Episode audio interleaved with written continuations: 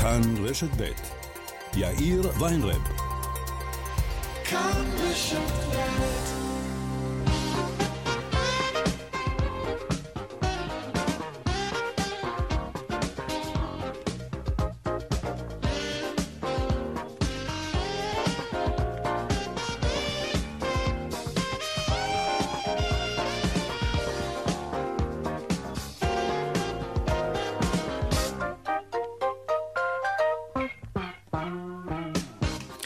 קצת אחרי ארבעה ועוד חמש דקות, כאן צבע הכסף ברשת ב', יום שלישי, שלום רב לכם, העורך רונן פולק, בהפקה קובי זרח, טכנאי השידור אילן אזולאי. הדועל שלנו הוא כסף, כרוכית, כאן.org.il, אני יאיר ויינרב, מעכשיו עד חמש אנחנו מיד מתחילים.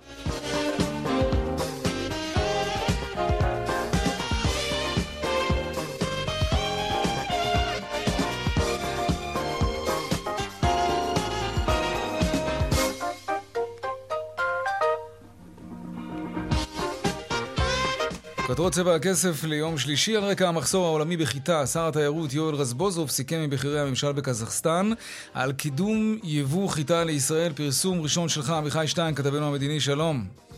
שלום יאיר, נכון, אנחנו רואים את אה, המוצרים שמבוססים על חיטה עולים בתקופה האחרונה בגלל המצור הרוסי על אוקראינה שאינה יכולה לייצר חיטה וממש לפני זמן קצר אנחנו מפרסמים על כך שישראל וקזחסטן מסכמים שקזחסטן יצואנית החיטה השמינית בגודלה בעולם תייצר חיטה לישראל וזה מגיע בתום פגישה של שר התיירות יואל רזבוזוב שנמצא במדינה יחד עם בכירי הממשל. הכוונה היא כבר בחורף הקרוב שהחיטה מקזחסטן תגיע לישראל ובסופו של דבר לסייע לייצב איכשהו כאן את המחירים בארץ.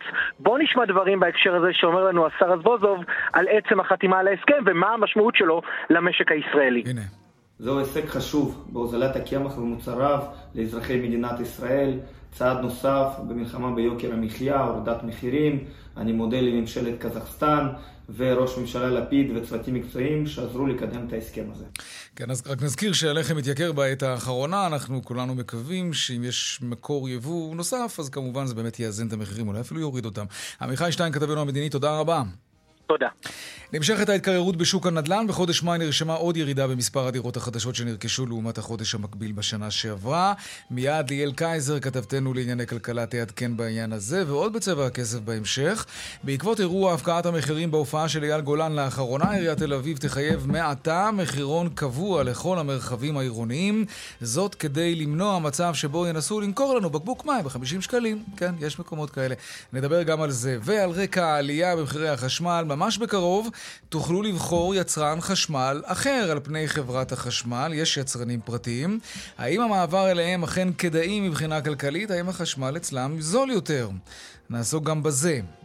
וגם מה קורה בשוק המטח לראשונה זה 20 שנים. האירו משתווה לדולר, נדבר על זה גם, ועל חנות הלגו הראשונה בישראל. כמה יעלה המשחק הפופולרי, והאם הוא עדיין פופולרי? האם הוא עדיין כזה בעידן הדיגיטלי? מיינקראפט וכולי, ילדים, מבוגרים, כולם בונים היום בניינים על מסך המחשב והטלוויזיה, לא? כנראה שלא. והעדכון משוקי הכספים כרגיל לקראת סוף השעה, אלה הכותרות, כאן צבע הכסף. אנחנו מיד ממשיכים.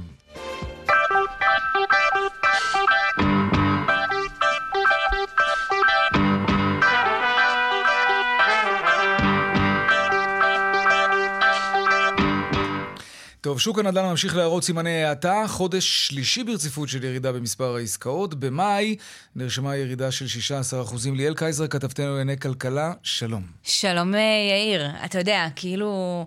כשרותח כן. הופך להיות בוער, אנחנו קוראים לזה התקררות. אבל צריך uh, לקחת את זה גם uh, uh, במידה בריאה של uh, ספקנות. כמו שאתה אומר, נתונים שהכלכלנית הראשית באוצר מפרסמת היום, שמצביעים uh, חודש שלישי ברציפות על ירידה במספר העסקאות בשוק הנדל"ן שלנו, ירידה ביחס uh, לחודש קודם.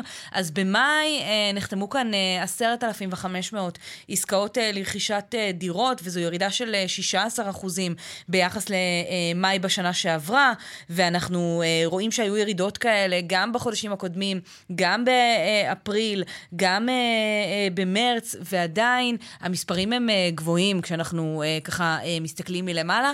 כשהכלכלנית הראשית שואלת מה גרם לירידה הזאת, אז קודם כל, אה, יש שם עניינים פרקטיים, טכניים של פחות עסקאות שנחתמו במסגרת תוכנית מחיר למשתכן. אתה יודע, התוכנית הזאת אה, כבר מזמן לא איתנו פורמלית, ואנחנו בדירה בהנחה והגרלות כאלה והגרלות אה, אחרות, אבל עדיין היו עסקאות שנחתמו במסגרת מחיר למשתכן, כי אנחנו יודעים על אנשים שזכו לפני כן, שנים כן, והתייבשו בהמתנה, אז כאלה היו פחות. כן אה, מתייחסים אה, באגף הכלכלנית הראשית באוצר לעלייה של הריבית mm-hmm. כגורם שאולי לאט-לאט ילך אה, ויצנן את שוק הנדל"ן שלנו. אנחנו רואים... פחות, הרבה פחות uh, משקיעים שקנו uh, uh, דירות, ירידה של כמעט 30 אחוז ברכישות המשקיעים ביחס לשנה שעברה, לאותה תקופה בשנה שעברה. ועדיין, נגיד, יאיר, המספרים הם גבוהים, מחירי הדירות זינקו ב-15 אחוזים uh, וחצי כמעט בשנה החולפת. ראינו את מדד המחירים, מחירי הדירות הקודם שהתפרסם, שהעלייה במחירי הדירות הייתה של בערך אחוז, וזה היה נראה לנו מעט, אחרי כמה חודשים שבהם המחירים עלו אה, בערך ב-2% בכל אחד מהם, וכבר אה, שיווינו לנגד עינינו שנה שמסתיימת בעליית מחירים אה, של יותר מ-20%, אז אנחנו כן רואים מידה אה, מסוימת אה, של האטה, עם כל הכבוד להרבה מאוד אה, אה, ניסיונות של הממשלה לנקוט אה, צעדים ותוכניות וקצת מסיבות עיתונאים. אני חושבת שאפשר לייחס את ההצטננות הזאת לשני דברים, אולי שלושה אם תרצה. אה, בנק ישראל שמעלה אה, את הריבית בעקביות, שלוש פעמים ברציפות, הריבית כאן כן. כרגע היא אה, אחוז ורבע. אתה זוכר, לפני שלושה חודשים היא הייתה עשירית האחוז. זה משפיע על השיקולים של אנשים כשהם באים אה, לקחת משכנתה, המשכנתאות הולכות ומתייקרות. זה אה, אולי הצעד המשמעותי ביותר שצפוי אה, לצנן קצת את השוק. זה קורה בגלל האינפלציה, אז גם האינפלציה כמובן תורמת את שלה, המחירים עולים, החיים של כולנו מתייקרים. אנשים אולי חושבים אה, פעמיים לפני שהם אה, אה, קונים דירה, עושים את העסקה הגדולה ביותר שהם אה, יעשו אי פעם, יחד עם חשש ממשבר כלכלי ועם אה, הכרזה של בנק ישראל שהריבית בתוך שנה צפויה להיות כמעט שלושה אחוז. זה כנראה מה שעושה את העבודה, יאיר. כנראה ליאל קייזר, כתבתנו על הכלכלה מגישת משחקי הכיס בכאן 11, תודה רבה לך. תודה, יאיר. עכשיו נדבר קצת על מטח. לראשונה זה 20 שנה, האירו משתווה לדולר, שלושה שקלים וחצי לדולר, שלושה שקלים וחצי לאירו. פעם אחרונה שהיה דבר כזה היה בתחילת שנות האלפיים. שלום חן הרצוג, הכלכלן הראשי של BDO, שלום לך. נכון, שלום. שלום, שלום. מה מסביר את השפל הזה, שפל של 20 שנה? אז באמת, אם נחזור רגע 20 שנה אחורה ונזכר מה היה ב-2001, כאשר באמת הגענו שוב לשוויון בין היורו ודולר, גם אז היה על רקע משבר כלכלי עולמי, משבר פיננסי, ובעצם בעיתות של משבר כולם, הדולר מתחזק, כולנו אה, חוזרים לדולר, אה, חוף המבטחים של הכלכלה העולמית, ואז המשמעות היא שהדולר פתאום מתחזק לעומת המטבעות האחרות. אה, כמובן שמדיניות הריבית של אה, הבנק המרכזי בארצות הברית והבנקים המרכזיים, היום בעצם הריבית על הדולר גבוהה יותר. אז היא מפתה יותר, יותר אנשים לנתב, כלומר הביקוש למטבע שיש עליו תשואה, הוא מטבע הדברים עולה, אז הוא מתחזק. נכון, יש פה בעצם את השילוב של מצד אחד המטבע שהוא נתפס כפחות מסוכן בעיתות משבר, תוסיף לכך את העובדה שהריבית, התשואה יותר גבוהה, ואז אתה אומר, אני בעצם מרוויח שתי ציפורים במכה, אם אני היום קונה דולרים גם נהנה מהקטנת סיכון וגם מתשואה יותר גבוהה, כביכול mm-hmm. אה, אה, חוף מבטחים, ולכן אנחנו רואים... הכלכלה האמריקנית, שאתה מסתכל עליה בחודשים האחרונים, אולי אפילו מעבר לזה, היא, היא מקרטעת קצת, יש שם דיבורים על מיתון ואינפלציה מאוד גבוהה. אז השאלה עד כמה הדולר הוא באמת חוף מבטחים היום.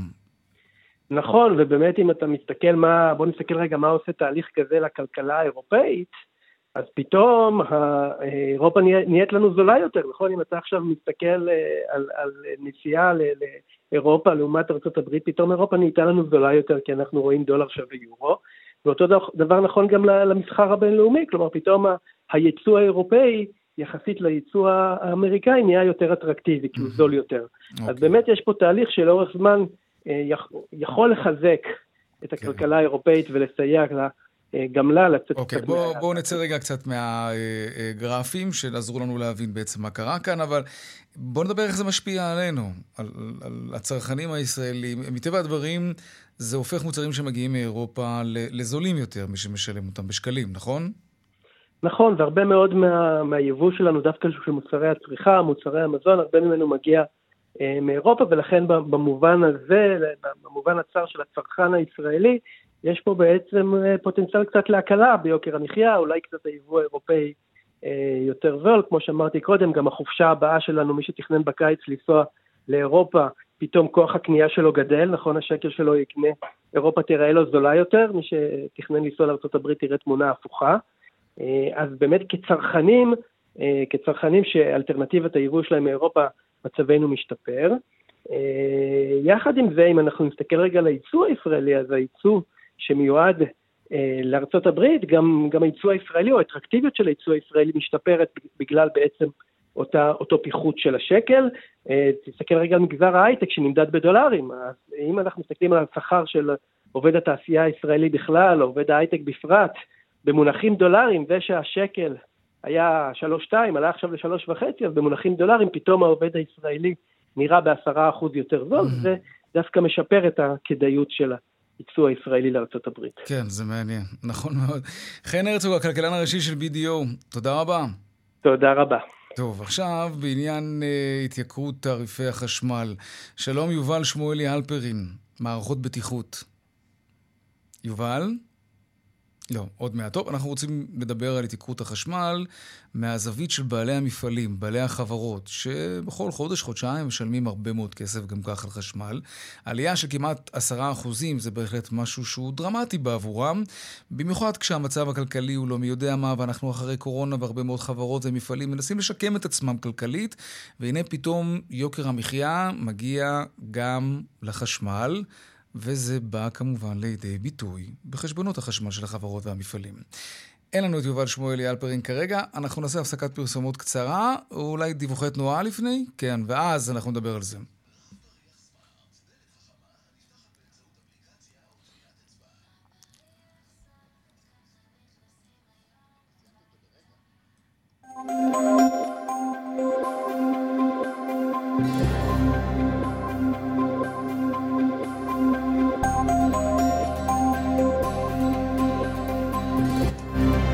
ככה, מה קורה בכבישים? אה, באיילון צפונה יש עומס ממחלף חולון וקיבוץ גלויות עד גלילות, ודרומה מרוקח עד לגוארדיה, בדרך 77 לכיוון מזרח. יש עומס ממחלף זרזיר לכיוון מחלף הושעיה בגלל תאונת דרכים, סעו זהיר. עדכוני תנועה נוספים, בכאן מוקד התנועה הכוכבית 9550, זה הטלמסר שלנו, אבל לא רק שם, גם באתר של כאן וביישומון של כאן. הפסקת פרסומות ומיד אנחנו חוזרים עם עוד צבע הכסף. וכאן גם צבע הכסף, התייקרות אה, תעריפי החשמל. שלום יובל אה, שמואלי, הלפרין אה, מערכות בטיחות, שלום. שלום וברכה. עד כמה, על כמה עומד חשבון החשמל שלך היום, של החברה? או, mm. כבר הגענו כבר ל-14,000 שקל, mm-hmm. והיד עוד נטויה. רגע, הגעתם עוד לפני העלייה, זה בערך פחות או יותר הסכום שהייתם משלמים. כן. לזה צריך להוסיף עכשיו, כן. כן, זה יעלה בעוד 1,500. תגיד, מה, מה המשמעות עכשיו בעצם מבחינתך? אתה, אתה תייקר את המוצרים שלכם? תגלגל את ההתייקרות הזאת לצרכנים שלך? כי, כי ההוצאות שלך גדלות? אין לנו כל כך ברירה. אנחנו יצרנים, ויצרנים, אה, בסופו של דבר, ככל שמחירי החומרי גלם, החשמל, השכירות, וכל ההוצאות הנלוות אה, עולות, זה באופן ישיר חל על המוצר. ואם אנחנו נספוג את זה, בסופו של דבר נגרום, נגיע למצב שאנחנו נהיה בהפסד, ולא נוכל לשרוד לאורך זמן. אה, המצב הוא... זה לא רק החשמל, נכון? מה עוד אה, מבחינת התפעול של החברה שלך שעלה בתקופה האחרונה? שבעצם הגדיל את ההוצאות. הוצאות היבוא עלו בצורה דרמטית אה, לאורך כל תקופת הקורונה וזה ממשיך לעלות. אה, המשלוחים עלו בצורה דרמטית, הדלק מתייקר, אז באופן ישיר גם כן על עלויות הייצור. והמים צפויים להתייקר גם כן בקרוב ומועם. זה כן, זה, זה החלק הקטן יחסית פה. כמה עובדים יש לך בחברה? 12. אה, 12. זה משהו שמאלץ אותך לצמצם כוח אדם, להתייעל? אני, להתייעל ללא ספק, אנחנו מתייעלים גם בלי קשר לעליות תמיד, עכשיו זה מאלץ אותנו בלית ברירה לעשות uh, שמיניות באוויר ולהוציא את כל מה שאנחנו יכולים uh, מבחינת התפוקה ומבחינת ה... גם כמה שפחות תקלות, כל תקלה פה היא הרבה יותר אכזרית ממה שקודם. כשיש mm-hmm. מרווח ועוד מרוויחים אה, רווח סביר, אז עוד אפשר לספוג 15% אה, תקלות. היום אין את זה, היום את החגיגה הזאת כבר אין לנו.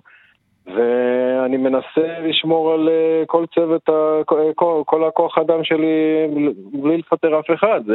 אני, אני, אני עם הגב לקיר, אני אעשה כל מה שאני יכול, אבל uh, Mm-hmm. זה, זה, זה משהו שכאילו, אנחנו לא רואים את הסוף שלו גם. תגיד, הרפורמה בשוק החשמל, היכולת של צרכנים לעבור ליצרני חשמל פרטיים, עוד מעט אנחנו נדבר על זה מיד אחריך, אה, זאת אפשרות שאתה מכיר אותה, אתה יודע איך עושים אותה, ואם היא בכלל כלכלית באמת, זולה יותר. אה, צריכת חשמל, זאת אומרת לייצר חשמל באופן עצמאי, זה משהו שהיום נפוץ יותר. אני אה, היום שוכר מבנה, זה לא מבנה שבבעלותי, כך שבעל המבנה צריך... אה, צריך אה, אתה מדבר על לוחות סולאריים. לא, אני מדבר על יצרני חשמל פרטיים שאמורים להתחרות בחברת החשמל, למרות שזה מצחיק, זה הרי בלתי אפשרי באמת להתחרות בהם. אבל יש יצרני חשמל פרטיים שאתה יכול להפוך להיות לקוח שלהם ולא של חברת החשמל. ואז התחרות יכולה בעצם לגרום למחירים לרדת. אתה מכיר את הדבר הזה? אני לא מכיר, אבל אני הייתי שמח לקבל, הרי לי לא משנה מאיפה מגיע החשמל. חשמל זה חשמל כמו שדלק זה דלק. אה, ואם אני מקבל חשמל אה, זול יותר, אז בסופו של דבר אה, אני לא צריך יותר מזה, אני, זה מוזיל את העלויות באופן ישיר לעלויות הייצור. כן, זה ברור. אז מה, מה, מה עושים, מה הלאה? כשאתה מסתכל על כל כך הרבה מרכיבים שבעצם אה, מלווים את תהליך הייצור שלך, מה אתם מייצרים אגב? כשאנחנו אומרים הלפרין מערכות בטיחות, מה זה? אנחנו מייצרים אה, שלטי בטיחות, אנחנו יבואנים של אביזרי בטיחות לדרכים, לכבישים, למיגון אישי, ויש לנו גם מחלקה להדפסות אה, בפורמט רחב. כן. הדפסות של תמונות וחיפויים לקירות ושלטי תלת מימד וכולי. כן, טוב. תראה, אם, אם, אם המדינה לא, לא תיקח על עצמה ותסבסד חלק מהעליות האלה, ללא ספק אנחנו, אנחנו לא נוכל לספוג את הכל. זה, זה, זה יתגלגל יתגלגל בסופו של דבר ללקוחות. ולקוחות אה, היום יש להם אופציות אה, רחבות יותר מאשר בעבר. כן, כלומר יש, יש לך מתחרים שאתה צריך לקחת גם את זה בחשבון כשאתה מעלה את המחיר. אה, בוודאי, גם, תראה, גם העליות הן חלות גם על המתחרים, בואנה, זה לא שזה חל רק על אלפרים. אבל בסופו של דבר הלקוח מתחיל לחפש יותר כן. לראות בזאת זרים, והתחרות היא קשה, ולא לכל אחד יש את אותם ההוצאות. ו... אבל העליות הן חלות על כולם, זאת אומרת, הדלק שלי זה הדלק שכולם צורכים, נכון, זה לא. כן. זה החשמל ו... וכולי. יובל שמואלי, הלפרין, מערכות בטיחות, תודה רבה לך על השיחה הזאת, ובהצלחה כמובן. בבקשה, תודה רבה. טוב, עכשיו אה, אנחנו ננסה לדבר עדיין בתחום אה, החשמל, אבל אה, לא, אנחנו נצא לעוד כמה וכמה דיווחי תנועה. כן.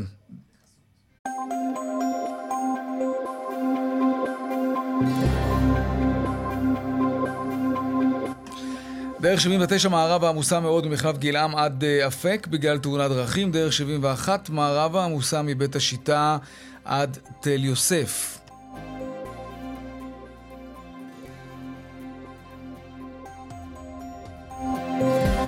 זהו. דיווחי תנועה נוספים בכאן מוקד התנועה, כוכבי 9550, ובאתר שלנו, אתר אה, אה, חדשות של כאן, ואתר כאן ויישומון של כאן.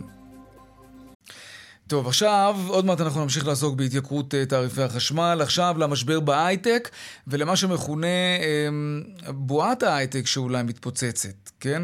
אבל עכשיו מתפרסם דוח חדש שלפיו הענף פורח וגם נרשמת עלייה של 250 אחוזים במשרות הפתוחות לתפקידים לא טכנולוגיים, לא טכנולוגיים, בהייטק. מה בעצם קורה כאן? שלום דרור בין, מנכ"ל רשות החדשנות. שלום יאיר. מה, יש, יש משרות לא טכנולוגיות בעצם בהייטק, זה לא ממש צריך להפתיע. אה, כן, נכון, אתה צודק במאה אחוז, אבל אני חושב שאנחנו רואים פה שינוי אה, דרמטי בהייטק הישראלי. אה, בעבר, לפני לא מעט שנים, פונקציית המטרה של יזם הייתה להקים חברה שתראה איזושהי הוכחת היתכנות ותימכר כמה שיותר מהר לחברה רב-לאומית, מה שנקרא בז'רגון העממי אקזיט. ופעם שהיה אקזיט, אז למעשה הסטארט-אפ הזה הפך להיות מרכז פיתוח שבעיקר העסיק פה אנשי טכנולוגיה. בשנים האחרונות אנחנו רואים מגמה אחרת, אנחנו רואים אה, גם יזמים וגם משקיעים עם אורך נשימה ועם רצון להתקין פה חברות מובילות בתחומן, חברות גלובל, גלובליות שפועלות מישראל. והופכות להיות חברות שלמות. עכשיו, מה ההבדל בין מרכז פיתוח לבין חברה שלמה? זה בדיוק המקצועות, מה שנקרא מקצועות הצמיחה. Mm-hmm. ובעצם בחברות האלה עובדים לא רק אנשים טכנולוגיים, לא רק מהנדסים ותכנתים, אלא גם אנשי מכירות ושיווק ואנשי מטה. כן, זה ברור, כל חברה בעצם צריכה את המעטפת כן. של אנשים כאלה. בדיק, וזה תגיד... בעצם הממצא, הממצא המאוד מעניין בדוח הזה, שבתוך פרק זמן מאוד קצר, כמות המשרות הלא טכנולוגיות קפצה כן. ב-250%. ומה לגבי משרות כן טכנולוגיות? כי אנחנו יודעים שדווקא דווקא בזה אולי כן יש איזשהו משבר. אז תראה, אז, אה, אני הייתי מדבר על אה, אולי איזושהי התמתנות. אה, לא, לא הייתי משתמש עדיין במילה משבר, ולא בטוח שאני אצטרך להשתמש בעתיד במילה משבר. אין ספק שהשווקים השתנו, ואנחנו רואים את הנפילות בנסדק, ואין ספק שזה ישפיע על כמות הכסף שמגיע לישראל, וראינו גם בשבועות האחרונים הרבה הודעות של פיטורים בחברות הייטק. אה, ובעיניי זה דווקא דבר חיובי, משתי סיבות. א', זה אומר שהחברות הישראליות מגיבות מאוד מהר לשינויים בשווקים ומבינות שהמצב השתנה והן מקטינות עלויות כדי אה, להאריך את הזמן עד שהם יצטרכו לגייס אותם כסף, וזה בסך הכל התנהגות עסקית מאוד בריאה. אוקיי. Okay. דבר, דבר שני, זה שהן משחררות כוח אדם יעזור uh, להפחית את המחסור. אנחנו מראים בדוח הזה על מחסור של 33 אלף איש בהייטק. וואו. Wow. אז אם, אז אם עדיין, גם בנקודת הזמן הזו, חסרים 33 אלף משרות טכנולוגיות, אגב, בהייטק? לא, שני שליש זה טכנולוגי ושליש זה לא טכנולוגי. Mm-hmm. מה, מה, מה חסר בטכנולוגי? מהנדסים, מתכנתים, מה עוד? מכל הסוגים, כל מה שאתה יודע, זה גם יכול להיות מפתחים וגם אה, אנשי בקרת איכות וגם אנשי תמיכה טכנולוגיים. אז זה אומר שאנשים שמפטרים אותם עכשיו מהחברות שלהם, אין להם כל כך בעיה למצוא עבודה. נכון, אני מעריך שכרגע אנשים שמפוטרים אין להם בעיה למצוא עבודה. תראה, עקבתי, עקבנו פה ברשות אחרי ההודעות פיטורים, אנחנו מעריכים שנגיד בשבועות האחרונים, לא יודע, פוטרו סדר גודל של כמה מאות אנשים. אתה מדבר על מחסור של עשרות אלפים, אז כמה מאות אנשים לא תהיה להם בעיה להיקלט מחדש במקומות אחרים. Mm-hmm. אולי אפילו, ואגב, ראינו את זה גם כשהיו משברים בעבר, אז דווקא התיקון הזה והשחרור של כוח אדם אה, דווקא עזר לחברות טובות מאוד לצאת עוד יותר טובות אה, מתקופות של מיתון אה, משבר. תגיד, יש, יש תופעה של גילנות בהייטק? ככה לפחות מספרים לא מעט הייטקיסטים בני 50 פלוס. וכשאתה מדבר על עשרות אלפי משרות פנויות, אז אני תוהה למה אה, הייטקיסטים בעשור החמישי והשישי לחייהם מתקשים למצוא עבודה. כן. תראה, התשובה היא כן ולא. אה, כשאנחנו מסתכלים על הנתונים הקרים ומודדים את הממוצע הגילאים בהייטק לעומת כלל המשק הישראלי, אין גילנות. הממוצע בהייטק אפילו טיפה יותר גבוה מאשר בשאר המשק.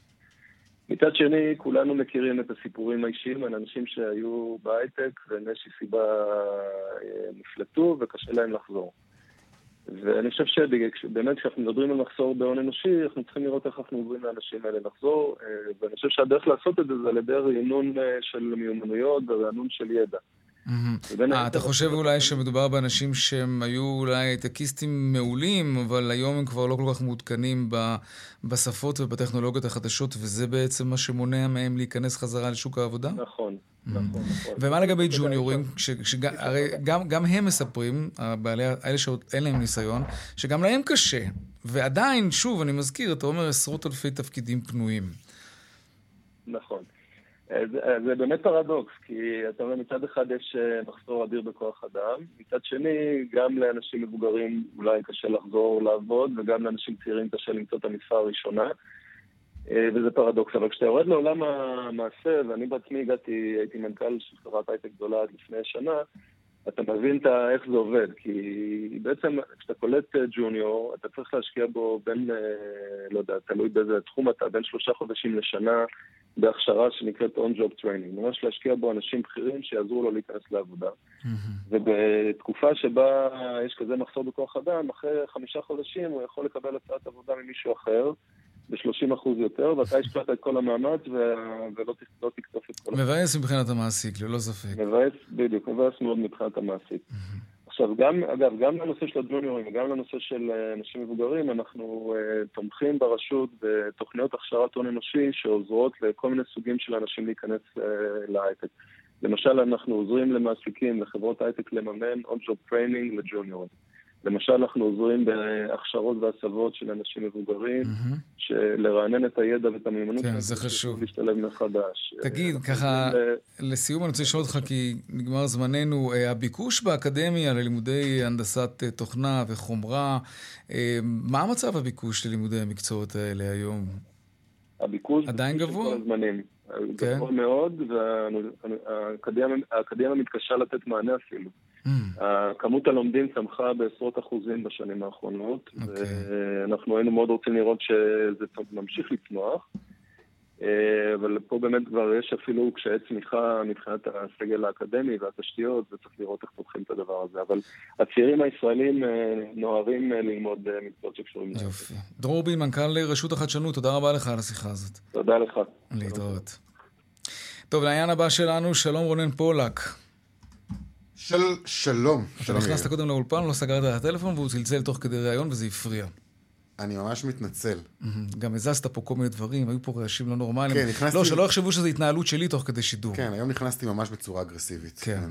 לא, לא לעניין. אני... קבל את ההערה בהכנעה. מה העניינים? בסדר, מה שלומך? גם טוב, ברוך השם. אתה על זוכ... מה נדבר? אתה זוכר את ההופעה המפורסמת של אייל גולן בזמנו בבלומפילד? שם כן. היה תעריף המחירים. כן. אולי החזירי ביותר שהיה פה אי פעם. Mm-hmm. כמה דוגמאות, אם אתה שכחת. הנה. וודקה ב-1560 שקלים, בקבוק ליטר וחצי קולה 50 שקלים, פלטת חמוצים ב-150 שקלים. פלטת חמוצים ב-150 שקלים? את זה לא זכרתי. כן, כן. היה וואו. גם בקבוק מים קטן, ממש במבצע 20 שקלים, mm-hmm. ופלטת נאצ'וס, אה, מה זה נאצ'וס? זה ה... זה המשולשים האלה. כן, עם הסלסה, נכון? כן. אוקיי. זה... 150 לא שקלים. 150 שקלים פלטה של נאצ'וס. כן. טוב, זה היה אז, אה, ועכשיו תשמע... אנשים קנו אגב, תגיד. אפרופו ויכוח שהיה לנו על הפופקורן לא מזמן. אנחנו לא יודעים אם אנשים קנו את זה. לא, אבל אני, יש פה הרבה שאלות סביב הנושא הזה, אם אנשים קונים או לא קונים, כי בסופו של דבר, יש עוד משהו שאגב, אולי שווה יהיה לעסוק בכך יום אחד, יש מקומות שממש אתה לא, אתה לא יכול להכניס שום דבר, ואז אתה יוש... נמצא בהופעה, אתה מת לשתות משהו, אתה מת להכניס משהו לפה, ואתה פשוט לא יכול. כי, כי, כי, כי אסרו עליך להכניס את זה, ואז אתה נאלץ לשלם. נורא. אה, כן. כן. טוב, מה שכן... מי קונה פלטת חמוצים בהופעה של אייל גולן? אלוהים ישמור. כן, טוב. עיריית תל אביב קובעת מעתה מחירון מחייב לכל המרחבים העירוניים שימכרו בהם מוצרים בסיסיים כאלו, כמו שתייה או כריכים. כלומר, אם אתה, רונן פולק, רוצה לקיים הופעה במרחב המוניציפלי של תל אביב... למשל בלומפילד, ויקנו מלא מלא כרטיסים כי יבואו לשמוע אותך, אתה מחזה נהדר אגב. כן, תודה. אני אוהב לשמוע אותך עושה קידוש. אז, אה, אז נגיד, יבואו הרבה אנשים, ונגיד, אתה תרצה למכור שם נאצ'וס על הדרך. לא, לא, לא יודע אם נאצ'וס. או, אתה יודע, כן. או לקדש אה, על הלחם, ואתה לא תוכל למכור את ה... מאיפה הגעת לרזולוציות האלה עכשיו של לקדש? בוא, לא בוא תן, ת, תן לי שנייה אה, כן. אה, אוקיי. לתת לך את התעריפון של המחירים שאני אקח כשאני אקדש על ה... כשאתה תקדש על הלחם. אוקיי, כן. הלחם, כן. אה, בקבוק מים מינרליים, חצי ליטר, אה, שישה עד שבעה שקלים, זה יהיה המחירון המחייב. אוקיי. קפה, תה, שוקו, חמישה שקלים. בירה ישראלית, 21 אה, שקלים לשליש בירה, 28 אה, שקלים לחצי ליטר בירה. קרחון, המכונה ארטי קרח, 3 שקלים עד 5 שקלים. קרטיב קרח. כן. בייגלה, 5 שקלים. שמע, מחיר טוב. ופיתה עם סלטים, 10 עד 12 שקלים, אה, ממש, ממש מחיר כן. טוב. בהופעה... רגע, אבל איפה הפלטת חמוצים? לא, אין לא, פה. לא, אין פלטת חמוצים. שלום ציפי ברנד, סגנית ראש עיריית תל אביב. ציפי? כן, כן. כן, אנחנו רוצים מחיר גם לפלטת חמוצים. כן, הלו? ציפי, שלום. כן, הנה כן, את בצבע הכסף בשידור ישיר. רונן פולק, יאיר ויינרי באולפן, מה שלומך? בסדר גמור. כן, טוב. אה, קודם כל, ברכות על המהלך, אני חושב. לא, רונן, אנחנו מברכים. בוודאי שאנחנו מברכים. כן. זה, היה, זה היה אתמול ב... במועצת עיריית תל אביב, והעניין, הסיפור הזה אושר במועצה. זאת אומרת, עכשיו הסיפור הזה מחייב עבור כל מי שירצה לקיים הופעה, ולא משנה של מי, לפחות בכל המרחבים העירוניים של עיריית תל אביב. אוקיי. כן. מה הצעד הבא? הצעד הבא הוא להכיל את זה. זאת אומרת, זה היה גם פנייה למנכ"ל, אתה יודע, לאחר ההופעה באמת של אייל גולן, כן. והאמת שגם לאחר אירועי הגאווה, שראינו באמת שיש מקומות שהמחירים בהם ממש מופקעים עכשיו, זה תאגידים עירוניים. למעשה מתחמים שלנו, שבתוכם זכיין פרטי אה, שוכר אותם מאיתנו, והקהל שבתוכם הוא בעצם סוג של קהל שבוי. Mm-hmm. אפשר לומר, אין אלטרנטיבה, כמו שציינתם קודם בשידור. נכון. ואנשים נדרשו לשלם מים אה, במחירים מאוד מאוד גבוהים. משהו לא נורמלי. כן, רואיין קודם פירט, אבל השאלה שנשאלת, כמה הופעות יש, נגיד, בחודשי הקיץ, בכל יום במרחב המוניציפלי שלכם? יש הרבה מאוד. אני שואל את עצמי, איך אפשר לאכוף דבר כזה?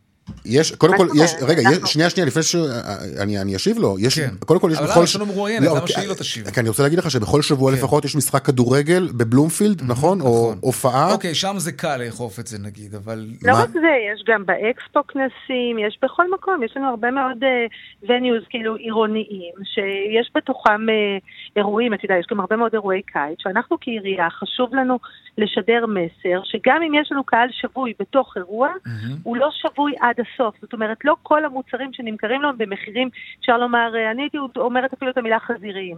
יש מחירים חזירים, ששולי נכון. הרווח, ששולי הרווח של אותו אדם ששוכר מאיתנו את המקום, הם מצומצמים יותר, ואנחנו נדאג לאכוף את זה. תקשיבו, כל אחד שמקבל היום אישור לפעול בתוך מרחב עירוני ובכלל, הוא כפוף אה, לכם. זקוק לאישור, גם רגע, לנו, זה גם כולל- לאישור זה כולל משרד גם את הבריאות, פארק גם אה, אישור גני כבאות. יהושע למשל?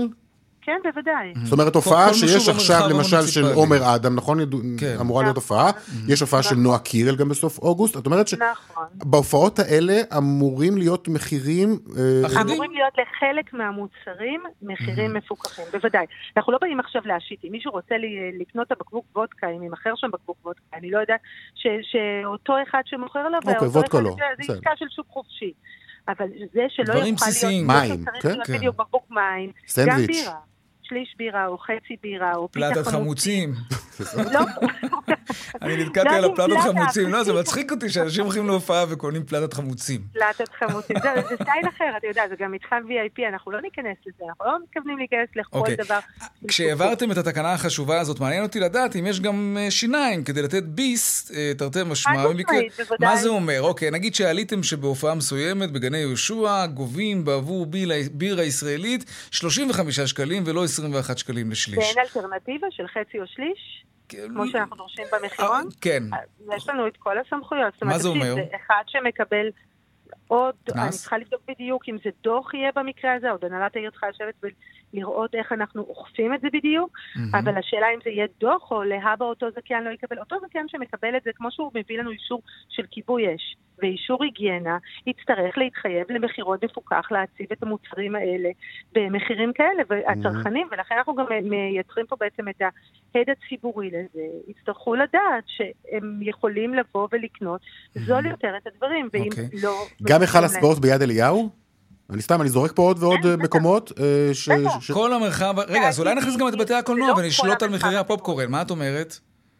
לנסות להכניס פופקורן, אני. מוכנה לנסות לבדוק את זה. תגידי- אני מסכימה איתך, אגב, פופקורן בכל הארץ צריך... וואי, זה אה, מטורף, הרי לא, דיברנו אבל על זה, ואני לא שם בזמן. אין לכם יכולת- שם אין לכם יכולת לפקח, נכון? כי זה עסק פרט- פרטי וזה. וזה. מה, לא, מה פתאום? בתי קולנוע. הכוונה היא. באמת לווניוס שלנו, כאילו כן. תגידי, למקומות אה, שהם שלנו. לאחרונה הרמת את הדגל שרונן ואני הרמנו אותו לפני כמה חודשים, אה, משלמים על מה שחונים. איפה- איפה זה עומד הדבר הזה? לצערי, עדיין לא קיבלתי תשובה לגבי זה. טוב, רק נזכיר למאזינים על מה אנחנו מדברים, כן? על אותם... נכון, אני ריב- גם מסכימה עם זה. כן. על זה שאתה חרגת ב- בכמה דקות ואתה משלם על שעה שלמה ב- ב- בחניונים העירוניים. אנחנו מקווים שיהיו בשורות טובות גם בעניין הזה בקרוב, ציפי. נכון. לא, זו בשורה, תדע לך, ממש, לא, לא, זה- אני רואה זה- בזה זה- בשורה זה כל. כך חשובה, במיוחד עכשיו לקראת הקיץ. אגב, זה מאוד דומה למחירים של הנהוגים ב- בחופי הים, נכון, ציפי? כן, הרעיון הוא בעצם להשוות את זה למחירים של חופי הים. הרי בחופי הים העירייה הצליחה.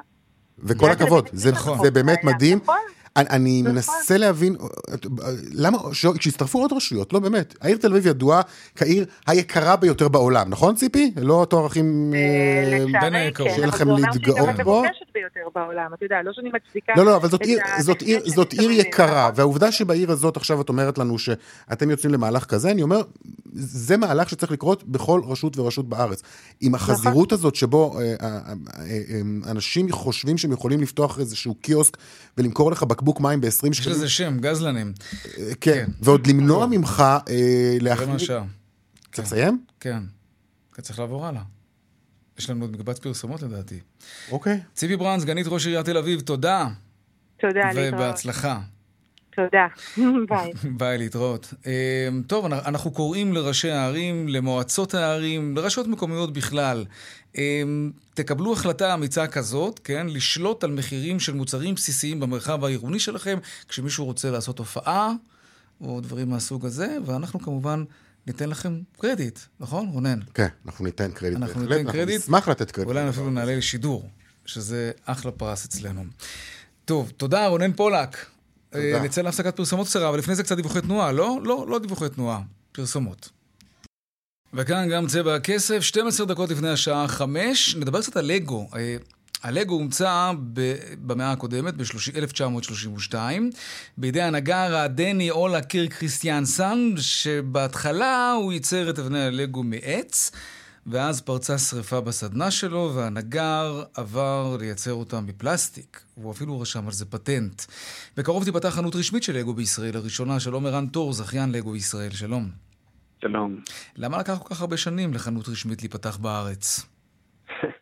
אה, כן, הרבה שנים, אבל סוף כל סוף זה כאן, מחר בארבע אנחנו פותחים בתל אביב, בדיזינגוף סנטר, אה, הגיע הזמן באמת, המון ישראלים אוהבים את לגו, המון ישראלים רצו שחנות לגו אה, וחוויית לגו תהיה בישראל, וזה הגיע עכשיו, ואני מאוד שמח על כך. אתה יודע, המחירים של...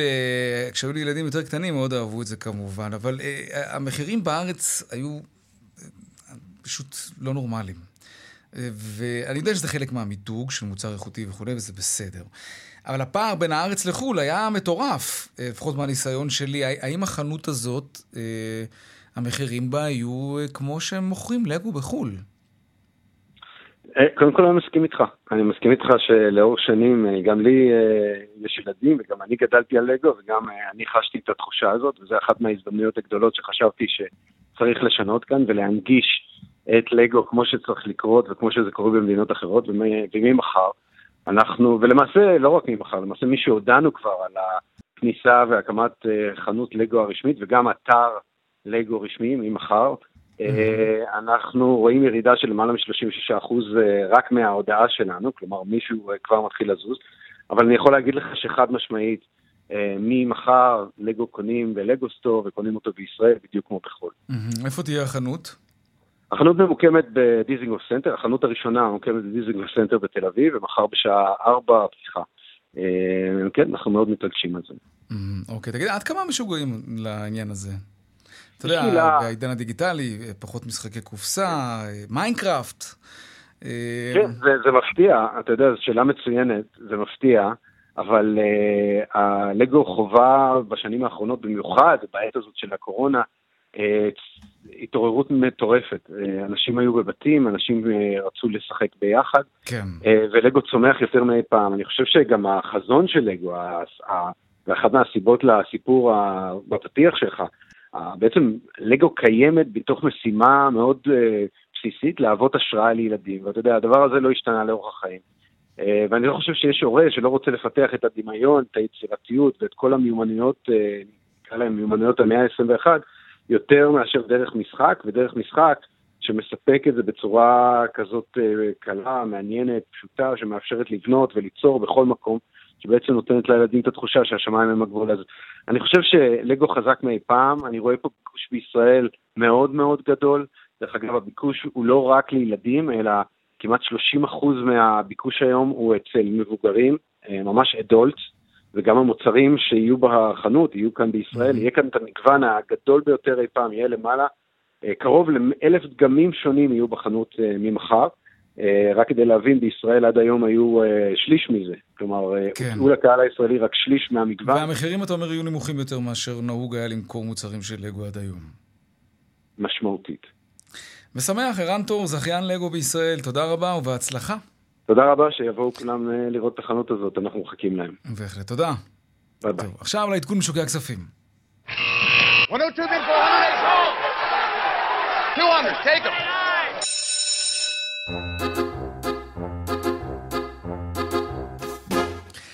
שלום אייל ראובן, מנכ"ל טאוור מבית מגדל. מה נשמע? אהלן יאיר, בסדר גמור. מה עם האירו? אירו דולר כמעט בהיסטוריה ככה, אה, רואים אותו כמעט שקל, יחס של אחד לאחד דולר. עדיין. אירו כמעט כן. נגע בנקודה הזאת, אבל עכשיו טיפה מתחזק האירו, בעיקר מתוך שחקני פוזיציות ולא מהמסחר השוטף בשוק. אנחנו רואים את הריביות בארצות הברית עולות, ולכן הדולר יתחזק, הוא יתחזק מול כל סל המטבעות, גם מול השקל, הוא ימשיך להתחזק מול הדולר, וכנראה נראה את המשוואה הזאת אפילו עוד במקומות אה, אה, אחרים. Mm-hmm. אז זה קצת היסטוריה בהקשר הזה. והשווקים, כן. אפרופו ריביות ואינפלציה, זה בוא נאמר ככה ש, שאנחנו בעמדת המתנה היום במסחר. אנחנו רואים את זה קודם כל דרך המחזורים, אנחנו במחזור יחסית דליל של 980 מיליון שקל, אנחנו בעליות קלות, כן? תל אביב 35 עולה בארבע עשיריות האחוז, אה, כך גם תל אביב 90, הבנקים בולטים בעליות של אחוז. אה, שיכון ובינוי עולה בחמישה אחוזים, מניבים ריט, הנדל"ן אה, גם כן במגמה בולטת של עליות, מניבים ריט עולה בארבעה אחוזים, אבל אפשר לומר שכולם ברגע ממתינים למחר. יום רביעי התפרסמו נתוני האינפלציה בארצות הברית, זה באמת מה שיקבע את המשך המגמה בשווקים. אנחנו רואים את הנסדק, את הבורסה האמריקאית, כרגע נפתחת גם בעמדת המתנה, הנסדק עולה בשתי עשיריות האחוז, ה-S&P בעשירית האחוז, כולם בהמתנה, בואו נראה מחר מה תהיה האינפלציה, מזה ייגזר לאן הולכים לה בריביות, ומזה בעצם הנגזרת של זה תהיה מה תהיה המשך המגמה. אירופה אנחנו רואים סביב ירידות קלות, ודולר שקל, היום הדולר התחזק ביציג בשלוש עשיריות האחוז מול השקל לשלושה שקלים ארבעים ושמונה אגורות, כמו המגמה שלו בעולם. האירו נמצא בשלושה שקלים ארבעים ושמונה, אנחנו רואים אירו ודולר כמעט mm. באותו מחיר מול השקל. אייל ראובן, מנכ"ל טאוור מבית מגדל שוקי ההון, תודה רבה. גם לך אייל, תודה.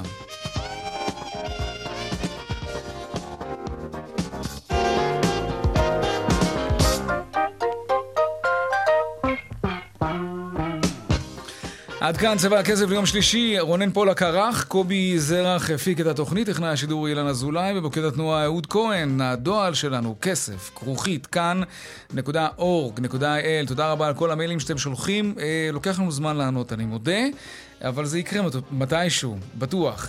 מיד אחרינו בנימיני וגואטה, אני יאיר ויינרב, משתמע כאן שוב מחר בארבעה אחר הצהריים, ערב טוב ושקט שיהיה לנו, שלום שלום.